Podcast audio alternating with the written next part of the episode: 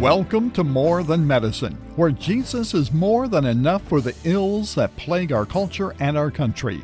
Hosted by author and physician Doctor Robert Jackson, his wife Carlotta, and their daughter Hannah Miller, this program will help you understand that human beings are more than just physiology, that for people there's more than just diagnosis and treatment, and that in life there's more than just medicine for a cure. This is More Than Medicine, and the doctor is in. Welcome back. My name is Hannah Miller, and I'm here with my dad, Doctor Robert Jackson. And uh, this week, we are going to be talking about building hedges. And Dad is going to give us a definition, kind of talk about what he means by that phrase. And then we're going to talk a little bit about um, building different kinds of hedges and um, kind of give some examples of that for different aspects of life, and, uh, and then kind of pull it all together with one main Uh, point that we all need to take to heart regarding building hedges. So, Dad? All right. Thank you, Miss Hannah. First of all, we all know that God builds hedges. From the book of Job, remember, Satan accused God of building a hedge around Job, that righteous man. God did not deny that accusation at all. And in fact, God removed the hedge of protection from around Job and allowed Satan to touch his physical property and his physical life and his family. Also, in the book of Psalm, the psalmist complained and accused God of removing the hedge of protection from around the nation, and cried out and complained that the The nations around them were violating the wall, the hedge that was around the nation, and plucking fruit from their vine. Well, also in Ezekiel, the prophet, he talked about how men can build up and repair hedges. And the prophet says that God looked for a man among them who would build up the hedge, but unfortunately he did not find a man among them. So it's obvious that a righteous man can be a hedge of protection in a nation, in a family, and in a business. So what exactly is a hedge of protection? And what kind of hedges are you, the listener, building in your personal life to protect yourself and your family and your testimony and your business? Now, when I'm talking about a hedge, I'm talking about a voluntary boundary that you and I place in our lives that will help us to keep our promises to God and to our family and ultimately to ourselves as well. Let me give a, a opening illustration here. I read a full-page spread in our local newspaper several years back that described the founder of Habitat for Humanity. He was not only the founder, but the president for twenty-five years of Habitat for Humanity. And the newspaper was describing how the board of directors had summarily fired the founder and president of Habitat for Humanity. And as you read through the article, it turned out that this man had made an unwanted, unsolicited solicited sexual advance on a younger female employee of the organization. It turns out this was not the first time that it had happened. It had happened three or four times previously with other female employees, and the board of directors decided that he was a liability for the organization, and they fired him. Now, the Bible tells us that we should avoid even the appearance of evil. I had a pastor who told me one time, he said, Robert, if you take care of the way things look, you take care of the way things are. And if I could make a few suggestions to all of us as Christian people, we need to build a few hedges of protection in our lives. And if you remember our, radio, our podcast from last week, I said that one of the things that I do in my personal life is that I never allow myself to be alone with a woman that's not my wife in an automobile or in my business or in a house or in the church building, because it just doesn't look right. And if you take care of the way things look, You take care of the way things are. Avoid even the appearance of evil. It doesn't look right for a man or a woman to be alone in those kind of situations with somebody that's not their spouse. It provides the opportunity for the tempter to do his evil work and manipulate our lower natures. In the book of James, the half-brother of Jesus tells us, but each one is tempted when by his own evil desire he is dragged away and enticed. These kinds of situations would not be dangerous for you and me if we did not possess evil desires. But the truth of the matter is, is that you do and I do, and we both know it. That same pastor said to me, good intentions will never overcome a bad location. If you remember, Miss Hannah, that was one of the maxims, the family maxims that was on the ironing board in our family mm-hmm. household. Good intentions will never overcome a bad location. Well, another story that I will share with you is that I had a patient some years back who was a associate pastor in a local church, and he was counseling with a much younger female member of the church. And over time, unfortunately, he became emotionally attached and physically attracted to this much younger female parishioner. He began to arrange opportunities for him to counsel with this younger lady when no one else was in the church building. A setup for disaster. And sure enough, what started out as a, a emotional attachment became a physical attraction and then led to sexual involvement between him and this much younger woman. Well, it eventually was found out, and he lost his position at the church. He lost his testimony. She lost her testimony, and it caused a big brouhaha in the church, and it was very damaging to his marriage of thirty years. He came to see me in my office. He was actually suicidal when he came to see me because of all the damage that he had caused in his marriage, in this younger woman's life, in the life of his church. And it all started with him being very foolish about counseling a younger woman alone in his church. And you see, my suggestion to us is that we should never violate that hedge of protection. We should never be alone in the church building or our business or our home or in a vehicle with someone who is not our spouse. I don't allow myself to ride in a car with a woman that's not my, my wife, and I don't allow my teenage and college-age children to ride in a vehicle with a person of the opposite sex unchaperoned. I don't eat in a restaurant with a woman of the opposite sex, unchaperoned, nor do I allow my children to do so. What's good for the goose is also good for the goslings. And as you can imagine, that presents all manner of difficult social situations for my children and for myself. But our Christian testimony is more important than personal convenience.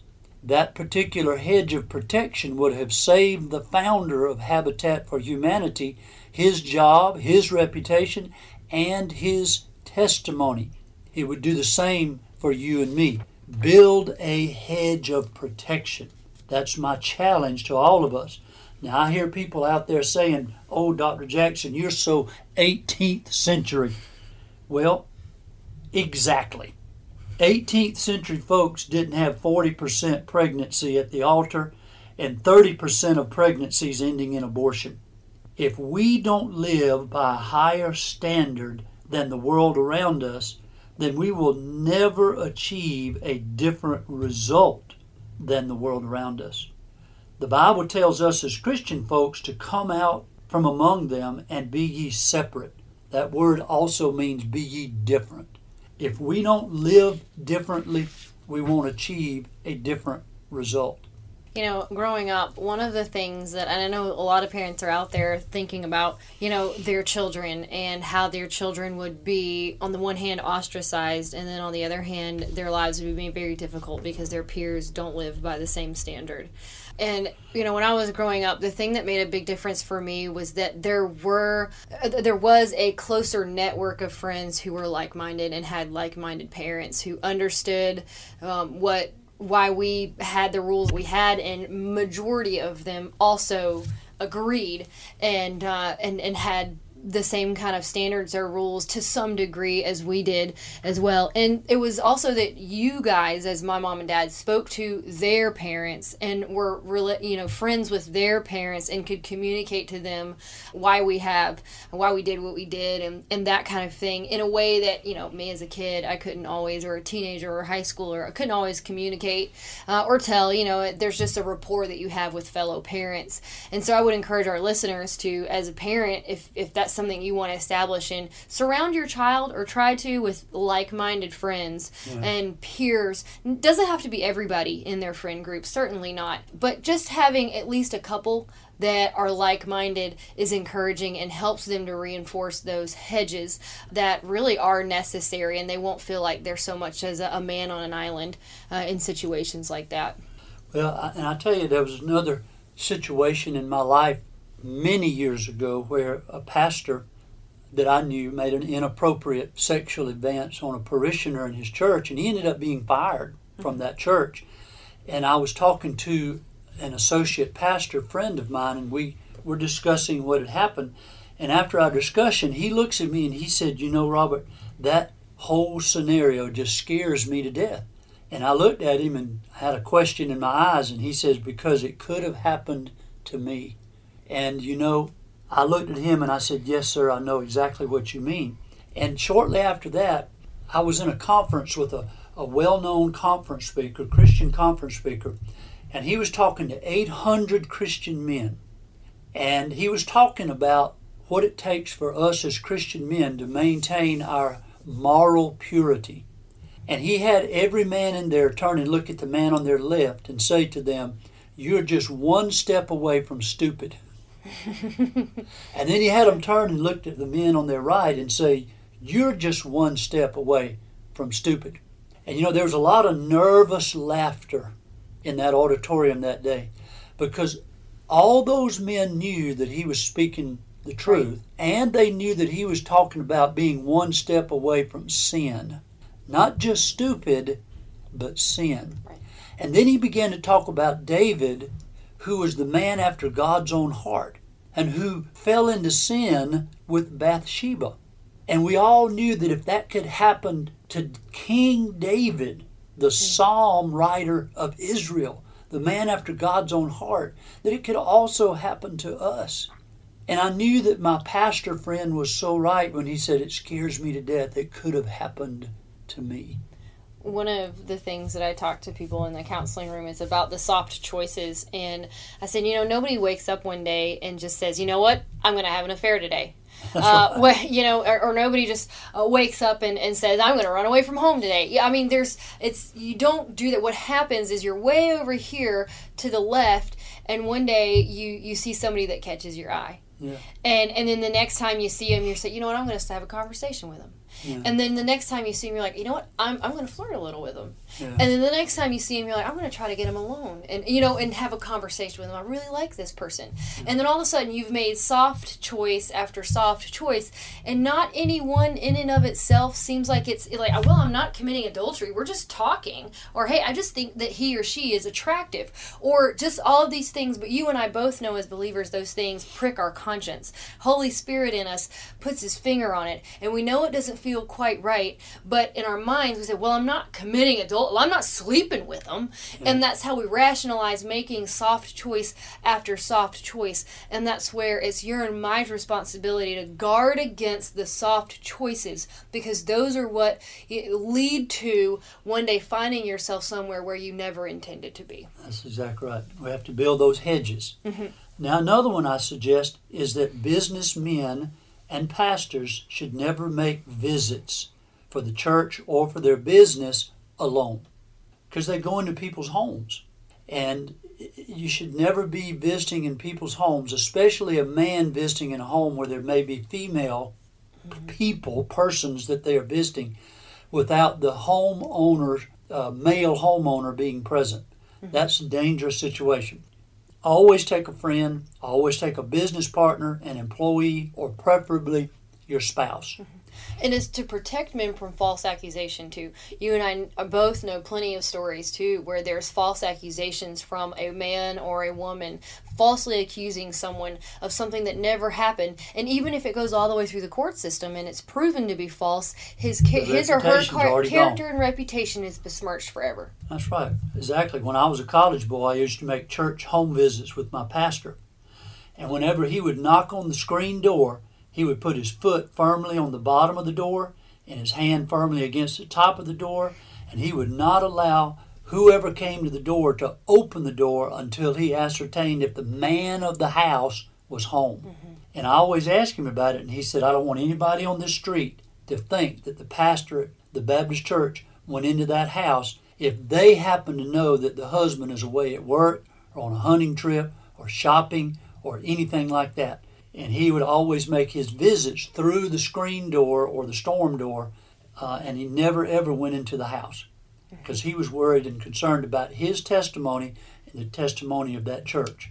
And then he said to me one day, he said, I have pastor friends who say to me that they can make home visits unchaperoned without being tempted.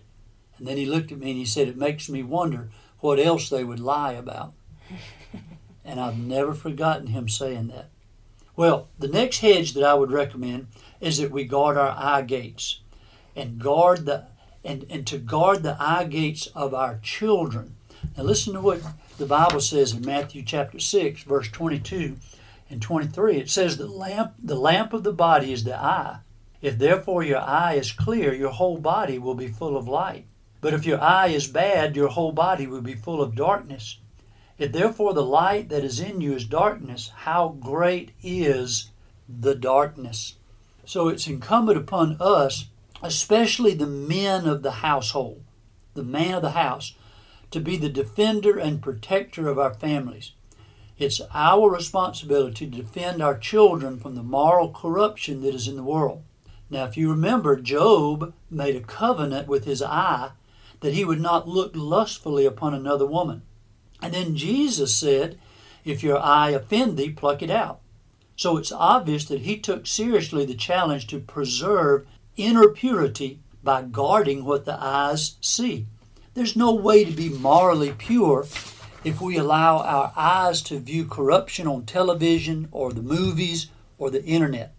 More than that, Paul said, whatever is true, whatever is noble, whatever is right, whatever is pure, whatever is lovely, whatever is admirable, if anything is excellent or praiseworthy, think about such things.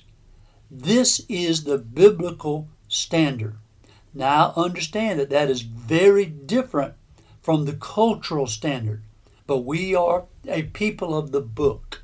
We are a people who adhere to a biblical standard. Several years ago in this very town where I live, two youth pastors of very prominent churches were both dismissed from their responsibilities for the very same reason, using church computers for viewing internet pornography. Now, how stupid can you become? Yet we all understand that sin makes us blind and stupid. Well, none of us are immune to that kind of addiction. There's no immunization against pornography. My challenge to us is to build a hedge in our lives against internet pornography. It is the new cocaine of addictions. It is insidious, it is everywhere, and it doesn't just pop up. It actually pursues young men and young boys. My father used to say to me when I was a young man, in regards to alcohol, don't drink the first drop and you won't get drunk. I say in regards to internet por- pornography, don't take the first look and you won't get hooked. King David did not guard his eyes or his heart in regard to Bathsheba, and we all know where that got him. Barna tells us that forty percent of Christian men in his surveys admit to problems or even addiction to internet pornography. Now, I'm not here to get down on Christian men, and so I want to offer them this advice. The blood of Jesus can make the foulest clean. And those of you who are listening to me who have an issue with pornography, just understand that Jesus can set you free. And I would refer you to an internet website entitled set captives free dot com. And I will let you know that I had a patient one time who was addicted to child pornography, and he was so miserable, he was so addicted, and the federal authorities came into his home one day and arrested him. And his wife told me later that when the federal authorities came into their home, the thing that he said to them was, "Thank you, officers. Thank you come for coming. I was in such darkness and I was in such bondage. I'm so glad you're here." Mm. It's it's an amazing statement. Mm. Always put guards on the internet at your workplace and in your home. One that I recommend is called Covenant Eyes. Require your children, especially teenage and college boys, to use the internet in the family room and not in the privacy of their own bedroom. I would encourage you to collect the computers and cell phones on teenage boys at night. Don't allow them to use those devices in the privacy of their home at nighttime. Well, I mean, that goes for girls too. There's a rising number of young females that are addicted to pornography, but just on the uh, in, in, on the broader aspect of hedges, um, there's a lot of conversations and there's a lot of texting that happens after the rest of the house goes to bed. Oh, yeah. um, with boyfriends and girlfriends, and there's a lot of internet surfing that happens to places. I mean, and, and just the fact that it's one of the number one reasons kids don't get enough sleep these days. Uh-huh. Uh, you know, not talking about any kind of sexual sin or relationship sins that you might be engaged in. It's just something that keeps our kids awake, yeah. and they're not getting the rest that they need. So having electronic devices in the bedroom is just never a good idea. Well, husbands and wives should use Facebook and chat rooms in the presence of their spouse. People develop dangerous emotional connections with old friends and sometimes new friends on the internet. Beware. Always inquire about who your spouse and children are social networking with. Be a nosy parent, be a nosy spouse. The internet is a dangerous playground. I had a uh, distant relative whose daughter was allowed to play on a computer in the privacy of her bedroom for endless hours. She ultimately connected with a man from England who mm-hmm. flew to the United States, bought her an airline ticket. She flew from South Carolina to California and married this strange man. And he used her to get American citizenship, and then two years later divorced her. Mm-hmm. She returned home to South Carolina in humiliation and embarrassment. And all of this happened because her parents allowed her unrestricted use to the access to the internet in the privacy of her bedroom. I strongly encourage patients, uh, patients, my, my listeners. And your patients. And your patients. to, to build a hedge of protection around their children, and do not allow them to use the internet without supervision. If at all possible, I recommend that husbands and wives share the same email address. This prevents romantic connections to old paramours. I have a patient whose wife reconnected with an old high school boyfriend. And over time, she began to become emotionally connected. She began to eat meals with him unknown to her husband.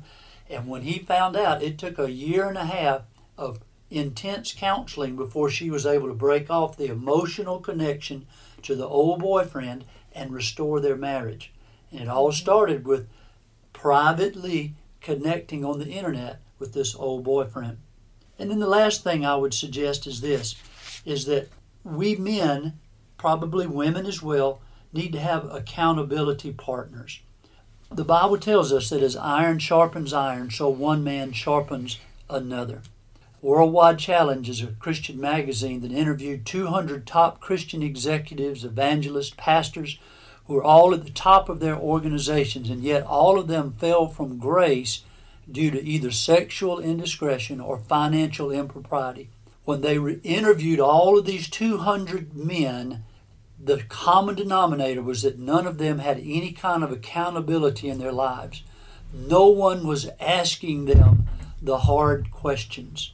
And so I would challenge all of my Christian friends to find somebody in your life who will meet with you on a regular basis and ask you the hard questions. Accountability is nothing more than having somebody in your life who helps you keep your promises to your family, to yourself, to your children, and to God. Who is asking you hard questions about your quiet time, about your finances, about your relationship with your spouse? Are you keeping your promises to your wife and your children? Are you looking at things on the television or the internet that you shouldn't be looking at? Are you spending money that you don't have? You get the idea. Those are accountability questions. And every Christian man should have an accountability partner who holds their toes to the fire and makes sure that they walk in integrity, walk in righteousness. Pray that God would build hedges around your family and businesses like he did around Job. Hedges that would only come down if God himself removed them. Pray that you would be wise enough to build appropriate hedges around yourself and your family, and pay careful attention to maintaining those hedges in your life. Ezekiel said, "I looked for a man among them that would stand in the gap and make up the hedge for the land, that I might not destroy it, but I found none." My listeners, you be that person. You stand in the gap and build up the hedge for your own spiritual life, for your family, for your business, for your church. And when God comes looking, I challenge you to be found faithful, standing in the gap, having built up your hedges. You be that person. One of the things, my little sister just got married, and one of the things that I talked to her about when I did our little roast and toast kind of thing was about the perfectly ordinary days and how preparing for the crisis moments in marriage and in life is by right choices in the perfectly ordinary days. And I think a lot of this is summed up in that statement of, of soft, making, avoiding soft choices. And in the perfectly ordinary moments, making sure that we have those hedges of protections around ourselves that oftentimes we bump up against, and they're just so inconvenient. Oh, yeah. But they protect us in the long run from eking into situations that are dangerous. I think this message is such a pertinent one, especially regarding the crisis that we're in with pornography, with sexual immorality in our time. Uh, it's just, this was such an important message for all of us to take to heart about building hedges, because it's not, you don't hear enough believers praying for that.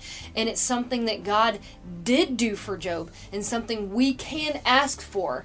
And uh, and he can do that for us and for our families. So what a great challenge for all of us to take away today.